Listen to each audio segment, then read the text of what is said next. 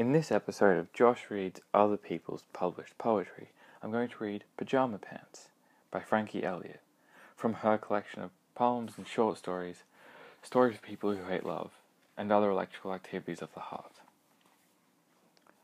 Pajama Pants. We are waiting for an elevator at the nursing home when my mother's wife starts whispering, "No, no, no, no." I follow the fear in her eyes and see a stretcher covered in a white sheet.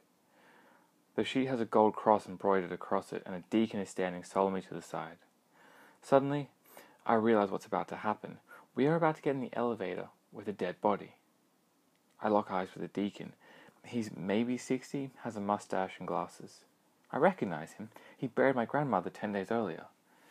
Ten days ago, my grandfather wore a suit jacket and pajama pants and sat next to her casket, looking small and heartbroken in his wheelchair. When I kissed his cheek, he simply said, "I don't know what to say." Neither did I. I never know what to say. As the elevator door opens, I avoid the stretcher and tell myself, this dead body used to be someone's mother, grandmother, father, grandfather. This dead body is just another day, another dollar in a place full of people waiting to die. My mother's wife pulls out hand sanitizer, and I reach for some. But there isn't enough sanitizer in the world to erase the realization of mortality. As everyone shuffles inside the elevator, we are unsure of the etiquette. Do we hold the door for the stretcher? Is there room for all of us in here, including death? Awkward, panicked eye contact ensues in this small box of strangers. Nobody reaches for the button to stop the door from closing. My mother's wife lets out a sigh of relief as the deacon waves his hand at us through the closing doors. Go on ahead. We'll take the next one. Thank you. And on to the commentary for Pajama Pants.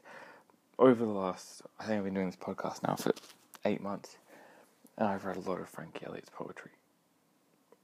Over that eight months, I think, I don't think there's another poet, maybe Kerouac, who I've read more poetry than I've read Frankie Elliott on this podcast. It's because she tells a good story. It, they're, they're, they're unpretentious. They're not wanky in any way. They're just stories.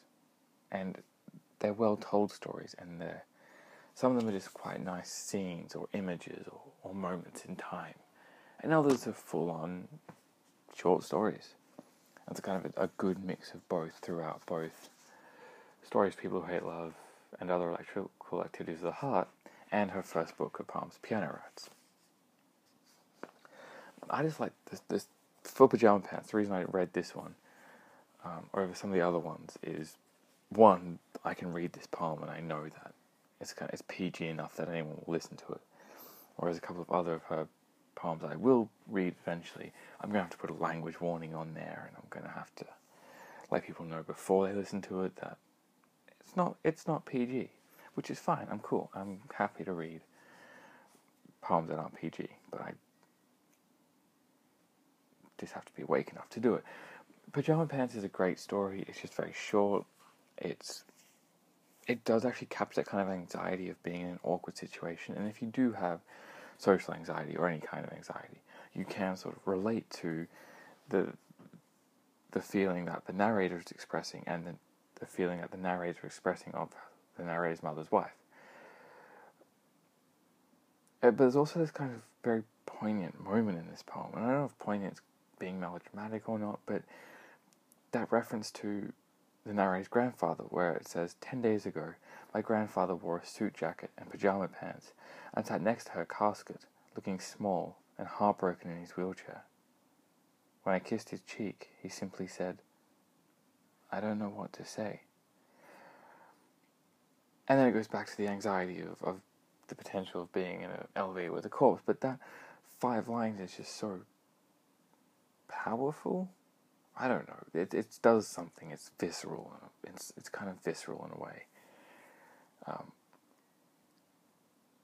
and it kind of takes you outside the narrator's anxiety and, and shows you sort of the bigger picture of the nursing home and what that environment and what that scene is like. And then it goes back to kind of, you know, the very end is My mother's wife let out a sigh of relief as the deacon waved his hand at us through the closing doors. Go on ahead. We'll take the next one. And I, I don't know why that ending is so good, but it just kind of works really well, and it, it fits in when you get really anxious about something, and in the end, you didn't need to be anxious about anything. But you can only know that in hindsight. Um,